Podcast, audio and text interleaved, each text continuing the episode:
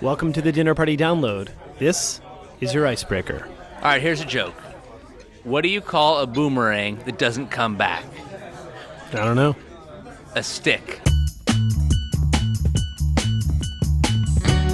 I'm Brendan Francis Newnham. I'm Rico Galliano, and from APM, American Public Media, this is the Dinner Party Download, the culture show that gives you an edge in your weekend conversations. You just got a joke from Dan Pashman, host of the food show The Sporkful and author of the book Eat More Better. We'll speak with him later.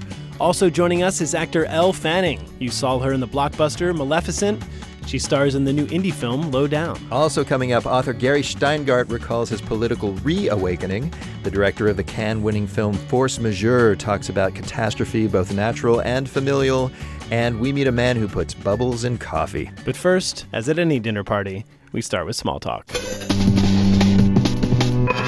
All week long, you've been hearing these headlines. Lava flowing from Kilauea volcano on Hawaii's Big Island. The explosion of a commercial rocket that was supposed to bring supplies to the International Space Station. The San Francisco Giants won the World Series and continued their even year magic. Now, for something you might not have heard, we are joined by Mike Rugnetta. He is the host and writer of PBS's Idea Channel and the host of Reasonably Sound, a podcast on the Infinite Guest Network. Hello. Sister podcast. Welcome, Mike. Hi, Mike. What story are you going to be talking about this weekend? Uh, so these guys, um, some of the geniuses behind some great horror films like Pumpkinhead and Aliens and Final Destination, Ooh, they are releasing a horror film. It's called Hell Mountain for the Oculus Rift virtual reality headset. That sounds exciting, but can you explain Oculus Rift for those who don't know about? Uh, so Oculus Rift is a, it's a VR headset, a virtual reality headset that you put over your eyes, and it basically puts you in this immersive environment. So, for example, if the thing that you're watching it takes place in uh, like dark woods, every direction that you turn while you're wearing it, you're still gonna see dark woods, just a different view of it. Full of probably super realistic, bloodthirsty monsters. This sounds like a literal nightmare. It sounds really, really terrifying. I'm sure that that's part of their Well, of course. part of their their scheme. Yeah. As a kid, I could I would turn off the television set if a Nightmare on Elm Street ad came on. If I was plunged into Nightmare on Elm Street, I might never sleep again. This is the thing that I think is the most interesting about it because when normally when you watch a horror film, right, the the mechanics that keep you sane is that you can put your hands over your eyes, Yeah. you can bury your face in the shoulder of the person next to you. But yeah, when you have the thing strapped on your head, there's no escape. There's no turning away. There's no Turning It's turning interesting that they decided to make an all immersive horror movie because isn't that couldn't you just like go to the airport? like I mean, like aren't there like real life 3D experiences? Yeah, that you're, the next uh, the sequel will be um, will be Rush so Hour It's, in yeah, so it's called, it's called Hell Mountain DMV. Just- oh man, Mike Rugnetta, thanks for bringing this to light so I can avoid it. thanks for having me. and now for 3D cocktails. Once again, we tell you something that happened this week in history, then give you a fitting drink to serve with it. It's our rarely imitated history lesson with booze. That's right. First, the history. This week back in 1512, Michelangelo's glorious frescoes on the ceiling of the Sistine Chapel were unveiled for the first time. Turns out they were not works of boundless joy. Michelle Philippi tells the tale. If you look up the term reluctant genius in the dictionary, there ought to be a picture beside it of Michelangelo. Back in 1508, he'd done some sketches and paintings, but he was known mainly as the guy who carved, you know, only the most amazing sculpture ever the David in Florence. He thought of himself as a sculptor, not a painter. So when Pope Julius II decided Michelangelo should be the guy to paint frescoes on all 5,000 square feet of the Sistine Chapel ceiling, the room where new popes are elected, he said, "Uh, no thanks. For one thing, he was in the middle of another project for Pope Julius, carving a massive marble tomb for him. The chapel would be a distraction. Also, uh, he'd never actually painted a fresco before. In fact, he suspected other artists, jealous of his success, had told the Pope he'd be just the guy to paint the chapel so they could watch him fail. But when the Pope says paint, you paint. So Michelangelo did, with difficulty. Contrary to popular belief, he didn't work lying on his back. He stood on special platforms attached to the walls, his brush held high, paint falling onto his face.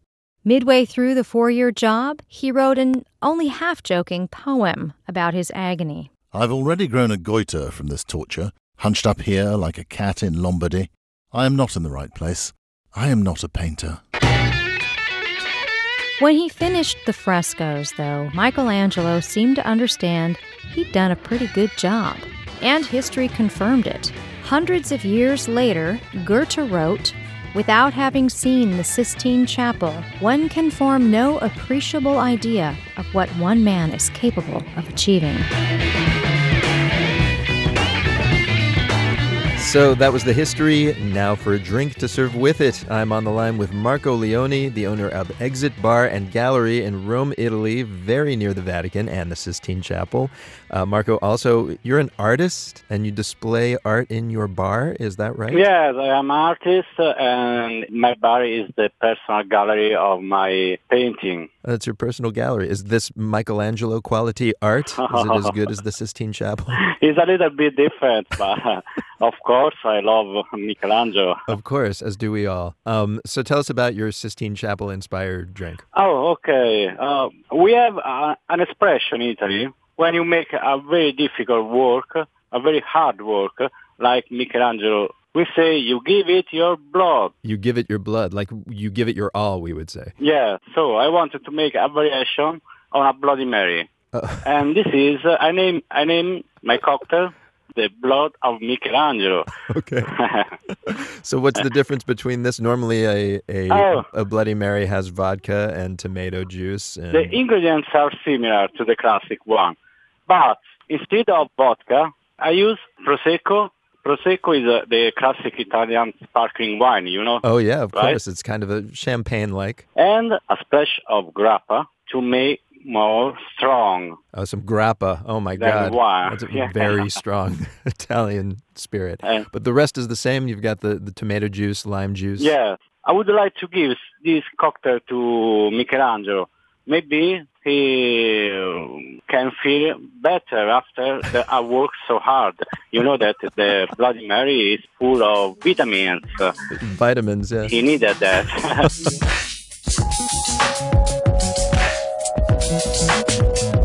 Brendan Michelangelo, of course, later painted a fresco of the Last Judgment on a wall of the mm-hmm. Sistine Chapel. He came back for more. He was addicted to punishment, I guess.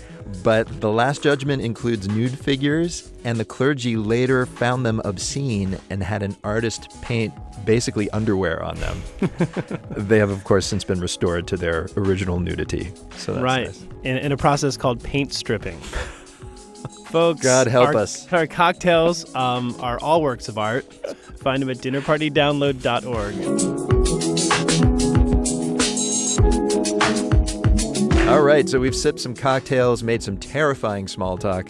Now all we need to get this party moving is some music. And here with that is Patrick Haggerty. Back in 1973 in Washington State, he put out Lavender Country, the first gay themed country album. Yeah. When it was reissued earlier this year, we talked to him about it, and when we heard he was thinking about a tour, we decided to share something new from him his party playlist. Hello, everybody. My name is Patrick Haggerty. I'm going to introduce you to my dinner party soundtrack. I have selected a few songs that reflect who I was and where I was coming from when the seeds of Lavender Country were created. I fall to pieces. Patsy Cline, I fall to pieces. Who else? You cannot be the world's first queer country musician in 1973 and not have Patsy Cline all the way deep in your heart. Every self respecting country queer knows that.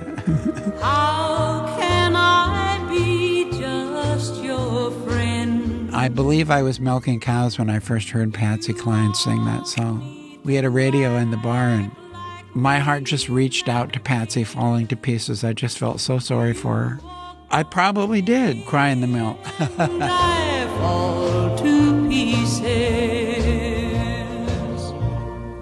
My next song isn't really country. Evening shadows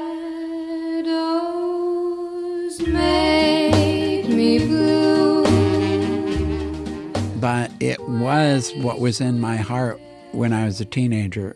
My Happiness by uh, Connie Francis. How I long to be with you. My Happiness is really a pretty song. It's a happy song. It's about when she's going to get back together with her man, and then they're going to be happy they've been apart. When I'm on the road missing my husband, this is the song that comes to mind. I perform for senior citizens a lot. I do about 100 shows a year. They love that song. They remember that song. It makes them happy.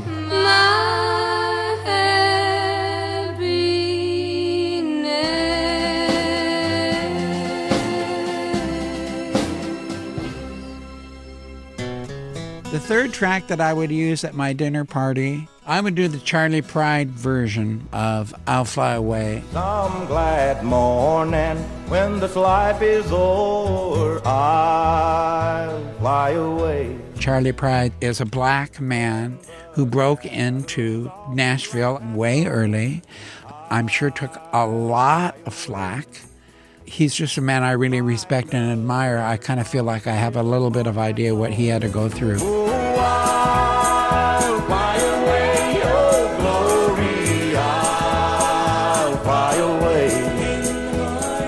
I'll Fly Away is upbeat. It is spiritual without being preachy. It's a song about a happy death. People don't usually hook those two words together in the same sentence, but we do understand that concept in our culture. It's when I die, hallelujah, by and by, I'll fly away. I'll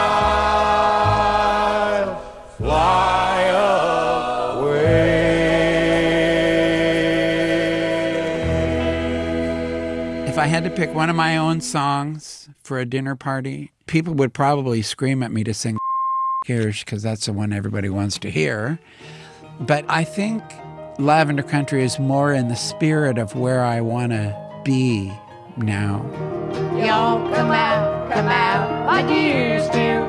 Lavender country. Y'all come out and make yourselves to home. Lavender Country is a completely ideal place.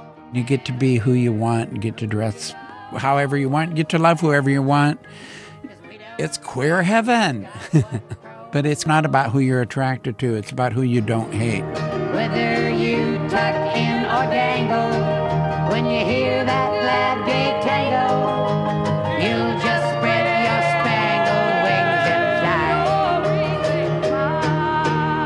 dinner party soundtrack from Patrick Haggerty. His landmark album Lavender Country was reissued earlier this year by the label Paradise of Bachelors. All right, we're going to take a quick break, but coming up, actress Elle Fanning reveals her secret for making it in Hollywood, and Brendan drinks bubbly coffee when the dinner party download continues.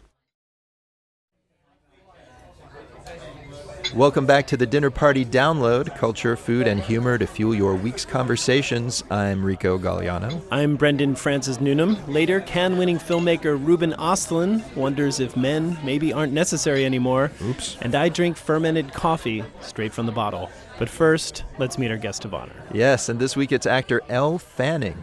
At age 16, she has already turned in a slew of acclaimed performances. You may have seen her as the cursed Princess Aurora in Maleficent, the second highest grossing film of the year.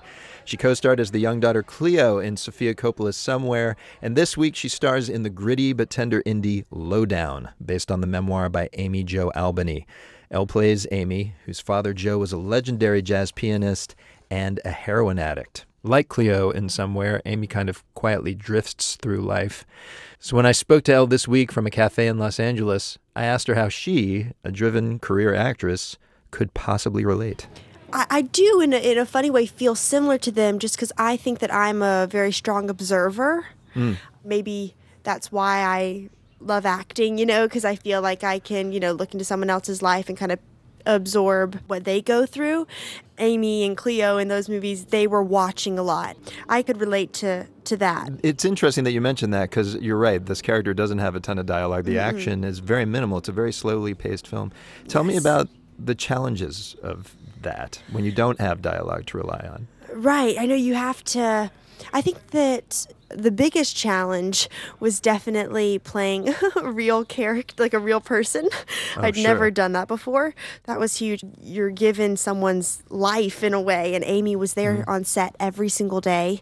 So I had a huge pressure I, f- I felt and, and she would call me all the time and um, one time i was in the airport got a call from amy i was like pacing through the terminal talking to amy about amy and trying to you know like pick up anything that i could find also she hates getting her picture taken and so we didn't have a lot of pictures of her from when she was a teenager either so it was like we had to ask her a lot Very little to draw on. What, I mean, actually, that's fascinating. Did you?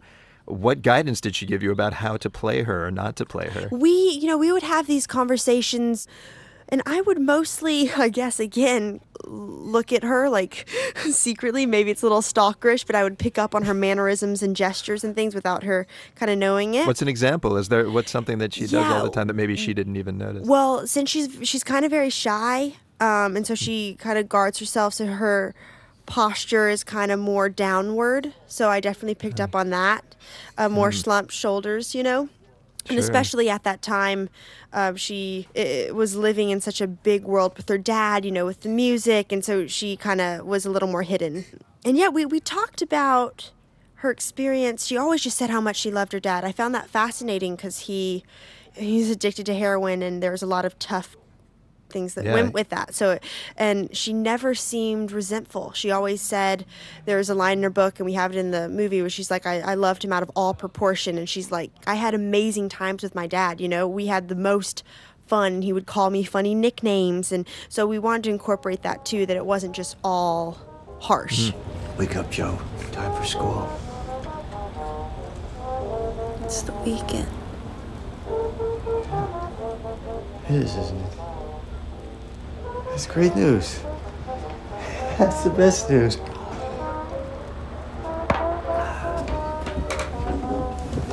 We'll go do something fun later. Even so, there are a lot of moments of real sadness and pain in this movie. Yeah. I can imagine that being really daunting to enact those moments with the person you're portraying standing there on the set with you. Yeah, definitely. It was hard. We filmed in like the uh, Glenn Close's character. Who plays her grandmother? My, yeah, she plays Gram, my grandmother, and the apartment building that we shot in was Amy's real grandmother's apartment building. It wasn't the same room, but it was the same apartment building.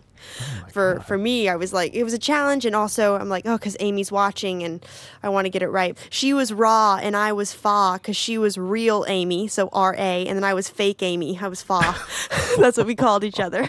God, that is so meta. Yes. Someone was she living these things again through you, or do you think she has enough distance from it? that would probably be something you'd have to ask her. I think, but we had the premiere the other day, and I saw her, and even though I'm sure she's seen the movie, you know, with different edits and all these cuts so many different times, but she did say every single time I I watch it again, I, f- I feel the feelings and the emotions come up, you know. I actually I like the feel of this movie a lot. It kind of feels like Oh, the West Coast jazz the characters play. It's very mellow, Yeah. also very sad. Were you at all a jazz fan before shooting? I was not, but um, Jeff is so passionate about it, the director, and it was always playing. And also Flea, he's in the movie, and of the Red Hot Chili Peppers, for those who don't know. yeah, and he um. He's a huge jazz fan. There's one scene where he's explaining to my character about all these records, these different, you know, musicians, and he knows all these songs. And that was completely ad libbed because Flea just knows so much information. He also runs, for those who don't know, he runs a conservatory of music here in Los Angeles. actually. yeah, that's it. Yeah. Were there any jazz artists that you particularly got into as a part of making this movie that you now listen to? Oh Lord, you're putting me on the spot. Yeah, you can't- better. Flea is listening right now. Oh, this is awful. This is so disappointing. I mean, Joe's music was always playing. Yeah, Joe mm-hmm. Albany. Yeah, Joe Albany. So there we go. Bird. Bird Parker. Yeah, he's incredible. All right, we have two questions that we ask everyone on this show. All right, all right. And the first question is if we were to meet you at a dinner party, what question should we not ask you? Should we not?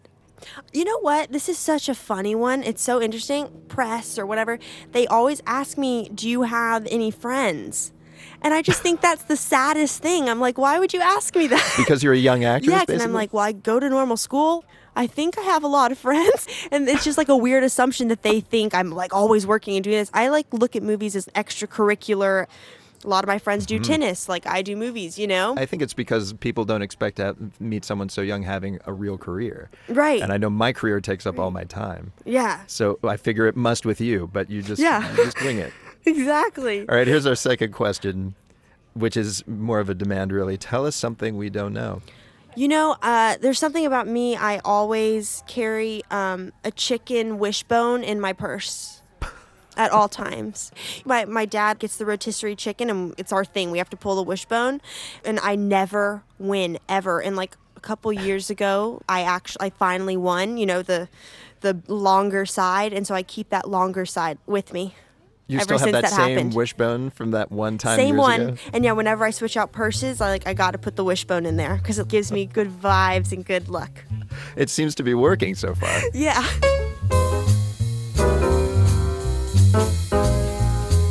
Elle Fanning, she stars in the new film Lowdown, based on the life of Amy Jo Albany and her dad Joe.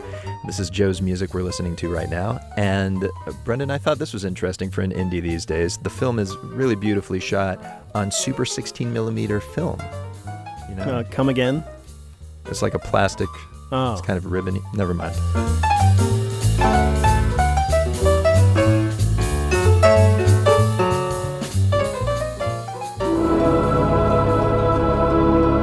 And now, time to eavesdrop. Russian born author Gary Shteyngart penned the bestsellers Absurdistan and Super Sad True Love Story. His hit memoir Little Failures just came out in paperback. Today we overhear an excerpt. Hi, I'm Gary Shteyngart. I'm 41 in Russian years, which is about 73 in American years. So I figure before I die, I, I should write a memoir.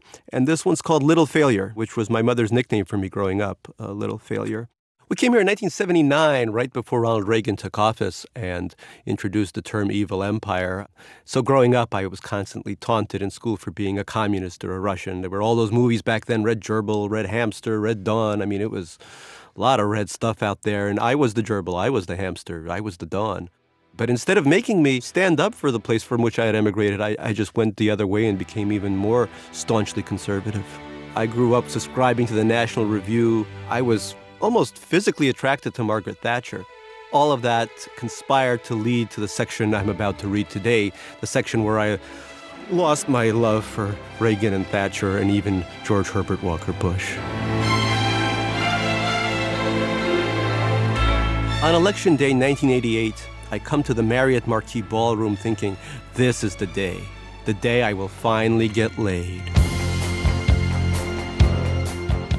I have volunteered for George Bush Sr.'s scorched earth presidential campaign against the hapless Michael Dukakis, laughing along with Bush's racist, hysterical Willie Horton commercials and all they imply about the liberal Massachusetts Greek. We've been traveling far. Yes, tonight is a special night. It's the night I'm to meet a Republican girl from a clean white home. Her name will be Jane. Jane Carruthers, let's say. Hi, Jane. I'm Gary Shteyngart from Little Neck. My family owns a colonial worth $280,000. I'm the brains behind the Commodore 64 program called the Family Real Estate Transaction Calculator. I go to Stuyvesant High School where my grades aren't so great, but I hope to get into the Honors College at the University of Michigan. I guess tonight is going to be curtains for the governor of Massachusetts.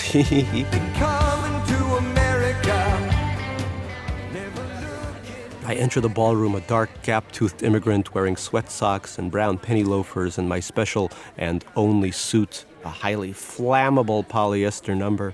I navigate the room filled with sparkling Anglos clutching single malts without a word said in my direction, without a pair of happy blue eyes reflecting the gray sheen of my crisp nylon tie. As George Herbert Walker Bush racks up state after state on the big screen above us, as cheers and laughter circulate around the massively hideous ballroom, I stand alone in a corner biting down on my plastic cup filled with ginger ale until a pair of teenage blonde lovelies, the girls I have been waiting for all my life, finally approach with needy smiles on their faces, one of them beckoning me to come hither with her hand. I'm so excited I somehow fail to see myself for what I am a short teenage boy trapped inside a shiny gunmetal jacket, carrying about a mop of the darkest hair in the room, darker even than Michael Dukakis's Hellenic do. Which one will be my Jane? Which one will trace the W of my weak chin with her pewter fingers? Which one will take me on her boat and introduce me to the millionaire and his wife? You know something, Daddy? Gary survived communist Russia just so he could join the GOP. Well, I think that's very courageous, son. Would you like to throw the old pigskin around with me and Jack Kemp after cocktails? Just leave your topsiders in the mudroom. Hey, one of the lovelies says. Me, debonair, unconcerned. Hey. So, I'll have a rum and coke, just a splash of ice and a lime. Mandy, you said no ice, right? She'll have a diet coke, lime, no ice. I have been mistaken for the waiter.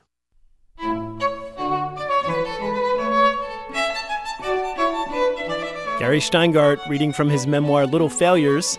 It came out in paperback this month, and you're listening, perhaps in a flammable suit, to the Dinner Party Download from American Public Media.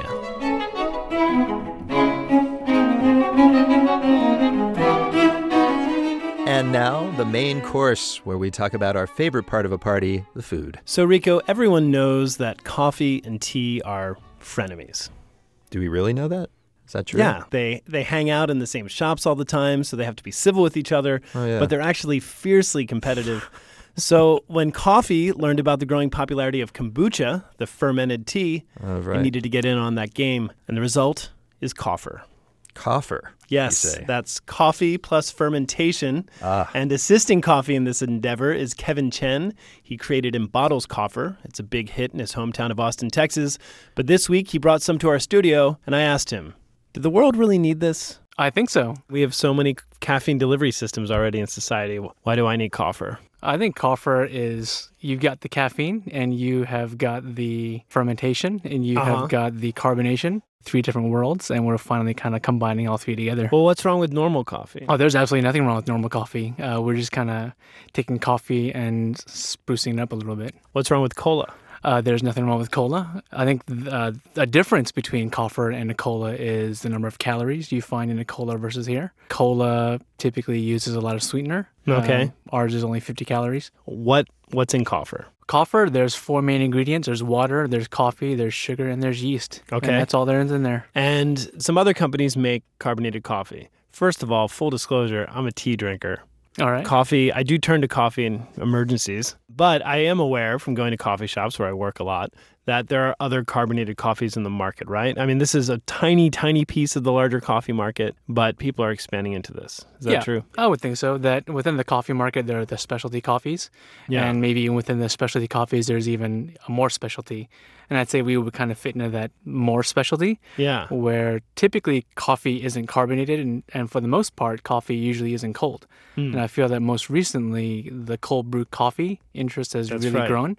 And we've taken the cold brew coffee and kind of taken it to a different level where instead of just serving it cold on ice, we carbonate we have it carbonated naturally.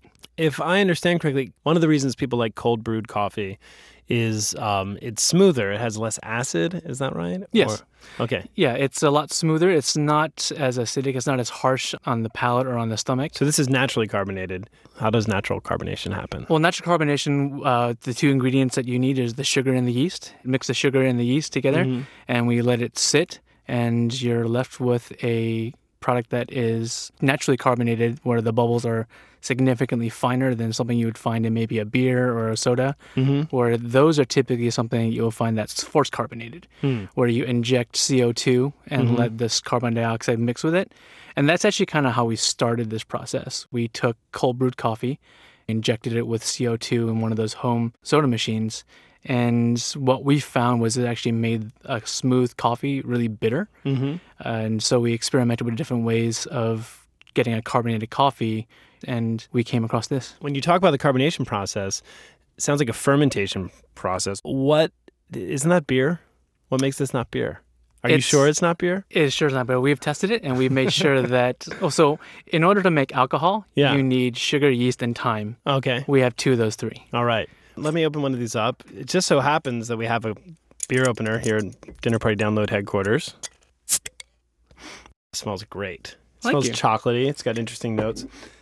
Are you just jacked all the time on coffee? Uh, My my typical coffee consumption is usually one cup a day. Okay. And for me, a bottle of coffee to my body, it's more like two cups of coffee. Yeah. So I do get that jitteriness, but I think it's more of the rate in which I consume it Hmm. versus the quantity. All right, well, let's drink this. I'm going to pour it. It looks like cola. It does. It smells like coffee and chocolate. All right, I'm going to take a sip here. It's interesting. I didn't think of it. Like seeing it, I think it's going to be sweet. Mhm. Drinking it, I remember it's coffee. It's not going to be sweet, but yet it's not bitter at all.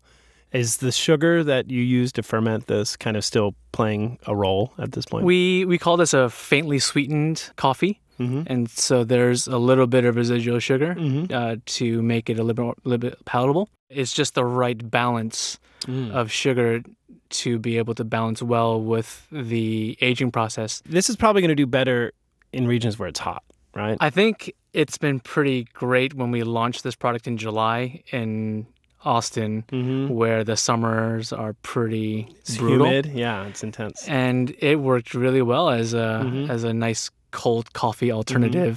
Because like New York, come January, you know, it's like let's let's get inside and split a cold cup of coffee. Mhm. I don't I don't know if that's going to happen. I'm sure you could put it in the microwave and see what happens.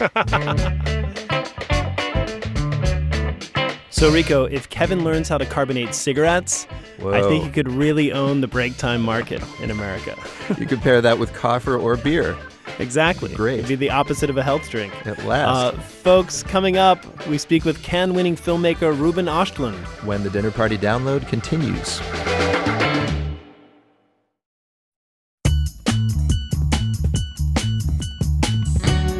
Welcome back to the Dinner Party Download, culture show that gives you an edge in your weekend conversations. I'm Brendan Francis Newnam. I'm Rico Gagliano. In a few minutes, we'll hear a brand new tune from rocker King Tuff. And coming up, Brendan chats with Ruben Östlund, director of Force Majeure, a movie about how a family responds to a threatening situation. It's all about human behavior, and we'll hear about that right after our weekly segment on human behavior, aka etiquette. That's right. Each week you send in your etiquette questions, and here to answer them today is Dan Pashman.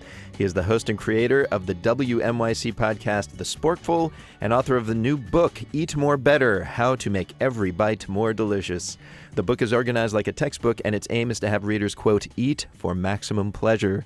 And Dan, welcome. Hey guys, thanks. So the book is full of these very funny, kind of faux scientific, but actually legitimately practical techniques. Yeah. Uh, let's take one example of this: the pork lift. Oh, yeah. What is the pork lift? All right, let me ask you guys. You're going to eat a giant stack of pancakes. You pour syrup over your pancakes. And granted, we probably agree that That's awesome. Yeah, right. We agree that that's awesome. And uh, look, we probably agree that pancakes are kind of like already a syrup delivery system. Sure. Yeah. But sure. The bottom pancake sits in the syrup, and what happens? Soggy. It's soggy. With delicious maple syrup. What's the problem here? Wait, but isn't don't you think there's such thing as too soggy? Mm, you could possibly ma- let's let's go with your argument that Yeah, that's okay. a bad thing. yeah, that, this could be a problem for some. I mean, if you don't think that a pancake can ever get too soggy with maple syrup, then you might as well just drink maple syrup. so the pork lift, basically, you build a bacon lattice structure with a couple of sides of bacon, and then you put the pancake stack on top of the lattice, and that elevates the bottom oh. pancake so it doesn't sit in hmm. syrup. And you're, but you're going to mess up your pancake to bacon bite ratio. How so? Well, for lattice, I'm assuming you need at least probably four slices of bacon. And then you're trying to Yeah. get that bite ratio with the crunch of the bacon, the maple syrup, and the pancake. If you're giving away four of your bacons off the top. I have a response to that, Brendan, which is that Okay. anytime you fork any kind of bite, be very cognizant of what ends up on the tip of the fork because that's what will Mhm. land on your tongue and that flavor will be accentuated. Okay. You have the bacon on the bottom, then the stack of pancakes. You cut a bite, you stab your fork straight down. You have a perfectly Oh, I like that. designed bite right there. I like the that. bacon is on the tip of the fork. And the bacon has already been imbued with maple-based deliciousness. And that won't. You don't want to argue against that, do you? Yeah, that won't compromise the integrity of the pork lift. Oh, good point. It could all collapse. It will not. I've worked on this. Okay. I've done the work. All right, look, so you obviously are a teacher of all things food. Clearly. Uh, and there's actually a chapter in your book about etiquette. Are you ready to answer our listeners' etiquette questions? I'm ready. So our first question comes from Ziggis in New York City. Ziggis asks, What's the etiquette for eating the last piece of bread or an appetizer that comes in an odd number? Ah. This is this is a good question. I, I would say that if you're in a situation where everyone has gotten an equal number, Mhm. and now there's just one left, Mm-hmm. then every man or woman for themselves. you just dive. Yeah, just go for it. But let's say you've gotten three and everyone else has gotten two, and now there's only one left. I think you should give other people a chance to take it. I'm with you. But I also think there's a statute of limitations because, like, let's say it's an appetizer that involves melted cheese. Well, as it sits there, the cheese is cooling and congealing, and it's not as melty. It's losing deliciousness before your very eyes. Oh my god. So I think it's rude to let a food sit before you and diminish in its deliciousness. Yeah. They could be avoided. Yeah. It's an insult to everyone. That's right. So Ziggis, dive on it before it goes to waste. Here's something from Jenny in Portland. Jenny writes, My boyfriend is vegan, and when we're picking a restaurant, he will often say, Don't worry about me, I can just have fries. I never take him up on this, and I only go to places which have vegan friendly dishes which are not vegetable centric because he's not that into vegetables. I know Oh, these man. type of vegans. Oh my yeah. God. She continues, anyway, that really limits my culinary exploration of Portland. Should I take him up on this offer to just have him eat fries? I would say sometimes yes, sometimes no. Hmm. I mean, I, I, I don't think you constantly want to have him eating fries. You know, Because should be- he'll die. Right.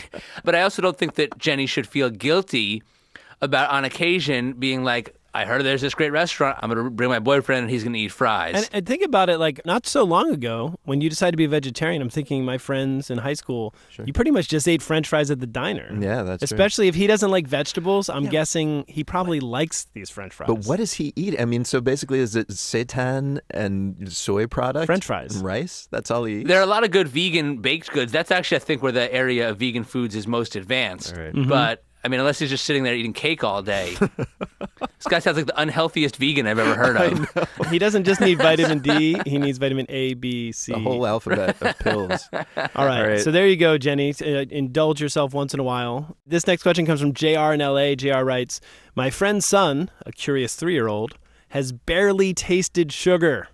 His parents don't want him to be lost to the dark side of overindulgence in sweets.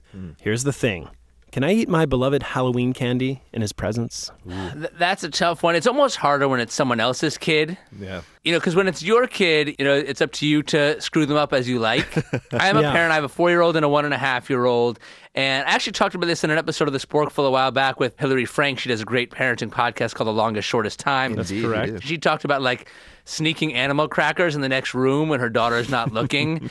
and her daughter's like, I hear a crunch, crunch sound. What is that? In the 1960s, this would have been marijuana. Now you're sneaking animal crackers. I know how the mighty have fallen. I look. I don't think Jr. should be prohibited from eating candy in this child's presence, especially if they're around each other frequently. Mm. If it's like a once a month you see this kid for an hour, then I mean I think you could go an hour without eating candy. I'm, that's what I'm worried about. JR, you're an adult and you have to eat Halloween candy in front of a kid. Like, Well, I- I did a whole episode about uh, trick or treating for adults one time, and I actually had a woman who told me that half the reason why she had kids was that she'd have an excuse to go trick or treating. Oh, man. Oh, That's a long road to hoe. some, yeah. for some Snickers. I don't know. It, ta- it tastes better when you're taking it out of your kid's bag of candy. I have to say. All right, so there you go, JR. Um, here's something from Amy in Virginia. Amy writes I have a special recipe handed down to me by my mother. I often make this recipe and give the dish to people as a gift. I am often asked for the recipe, and I don't want to share it. Hmm. Can I refuse and still be considered a well behaved human being? Yeah, I, I, I would have to say it's really wrong not to share the recipe. I mean, you need to have an awfully good reason. Really? Um, I ran Hmm. into this a bit with, with my book. There's a recipe for a thing called drunken salami, which is salami that marinates for weeks in scotch and Russian dressing. Oh my God, you Um, sounds just. compl- sounds like a complicated recipe. wow. Are you sure you want to share that with everyone, Dan? Also, I how know. did you reach directly into my dreams to create a dish?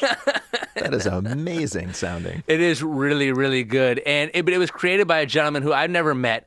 He passed away years ago, and it was his daughter who taught a friend who taught me the recipe.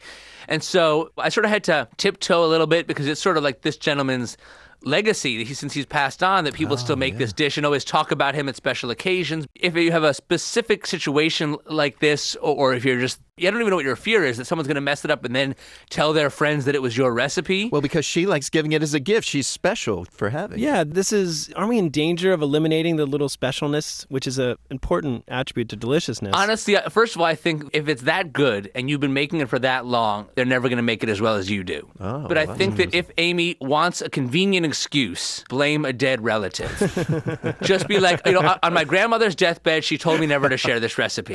That's You know? we go. Blame the dead. That's polite. Dan Pashman, that's what we're looking for. Thank you so much for telling our audience how to behave. My pleasure. Thanks, guys.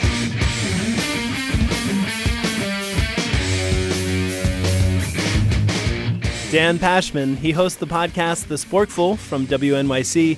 His new book is called Eat More Better How to Make Every Bite More Delicious. And folks, if you want to behave more better, send us your etiquette questions via our website, dinnerpartydownload.org.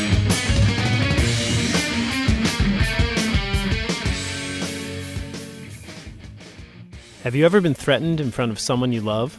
How did you respond? How did they respond? Did it change your relationship? These are the questions Swedish director Ruben Östlund explores in his film Force Majeure. The movie picked up a jury prize at Cannes, has received critical acclaim around the world, and this week is being released in the United States. It's about a young family who goes on a vacation at a fancy ski resort, but early on, an avalanche occurs, and although they survive, it shakes up their marriage. Ruben, thanks for joining us. Yeah, hello. One reviewer described this film as one that will, quote, throw a wrench into many a date night. What do you think is the best way to see this film, alone or with a loved one? Well, I think one of the goals with the film was to uh, raise the percentage of divorce in society.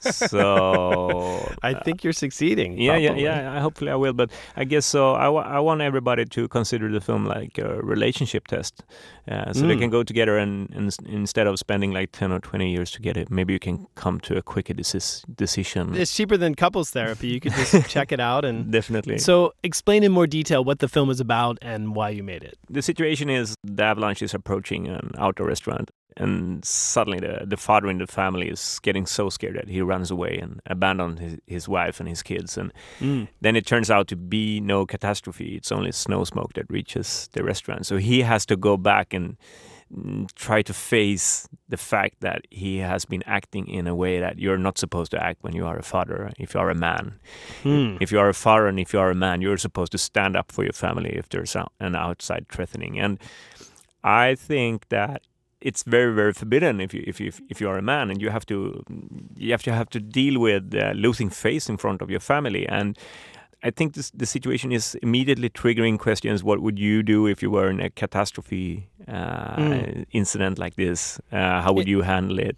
It's interesting to hear you talk about it in terms of masculinity because when I'm I was watching the film, I was thinking, all right, yeah, this gets at these essential questions about what it means to be a man, Mm. and yet it doesn't necessarily have to be viewed through the filter of gender, right? I mean, it's what it means to be human, right? The survival instinct, the the fight or flight instinct, um, is universal across genders. Yeah. So it's interesting. So you really saw this as specifically like he failed as a man, not as a human. No, but of course I see it uh, uh, from from a perspective also of being a human. But I guess that it raises question about the expectations on gender and the expectations on the man and and the woman. Hmm. And I think I was interested in it also because if you look at cinema history, uh, and the, I would say like the most reproduced role in cinema history when it comes to the man is the man as a hero. Mhm.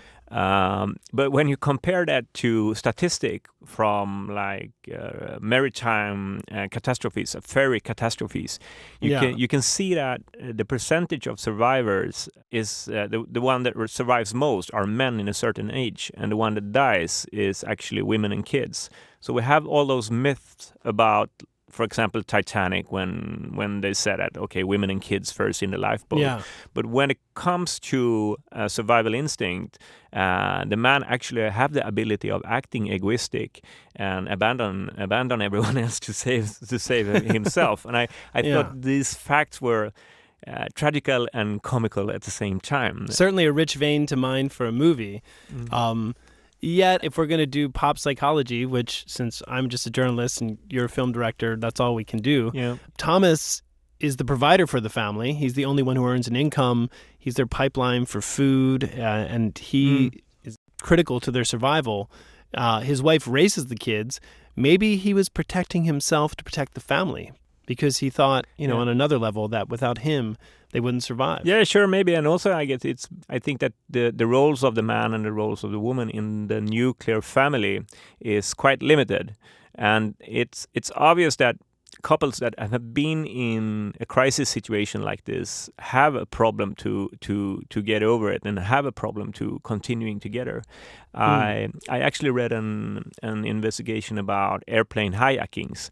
Mhm. And you could tell that the frequency of divorce is extremely high after airplane hijackings.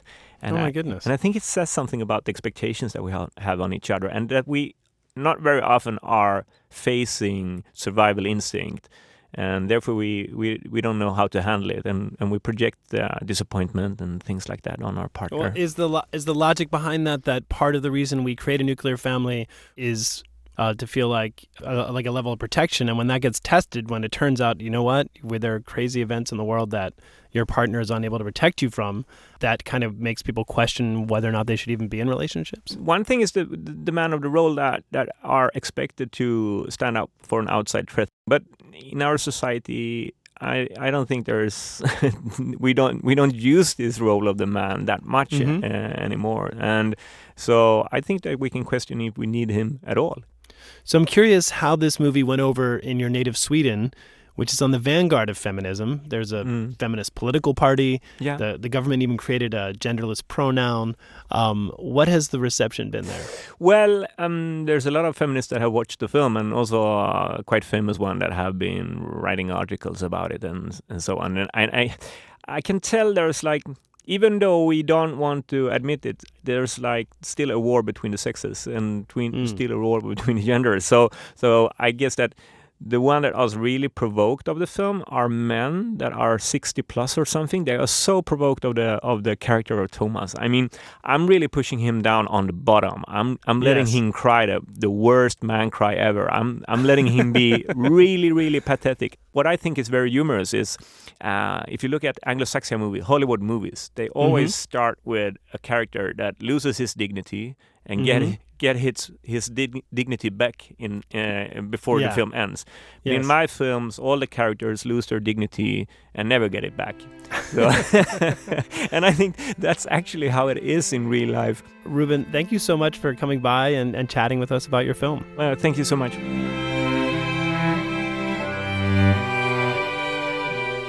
Filmmaker Ruben Östlund, his much discussed movie Force Majeure hits American theaters this weekend, and you should check it out alone. Yes.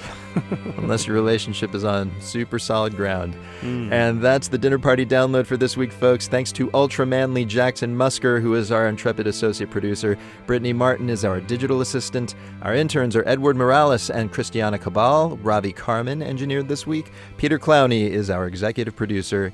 And now it's time for One for the Road, a song to play on your way to or returning from this week's dinner parties. And just in time for Halloween parties, here's one from headbanger King Tuff, also known as Kyle Thomas. Nice. His new album is called Black Moon Spell, and the title track is Just the Thing to Whistle when you're walking past a graveyard. Bon appetit. Feel sickness in your heart. Cause you drank my witch's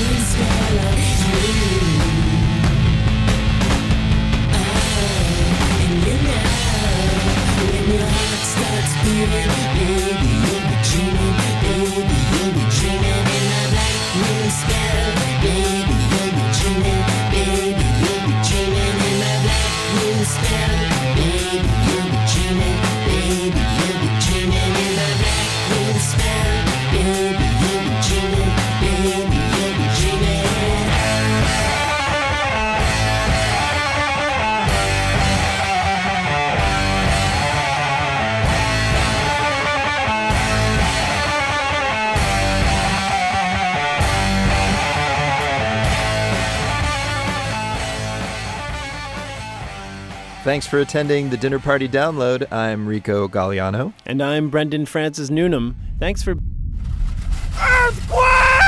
Ah! Guys, Get out of my way! You! guys, that was just a garbage truck outside. Get out of my way! Hey guys, I can't believe they left me here.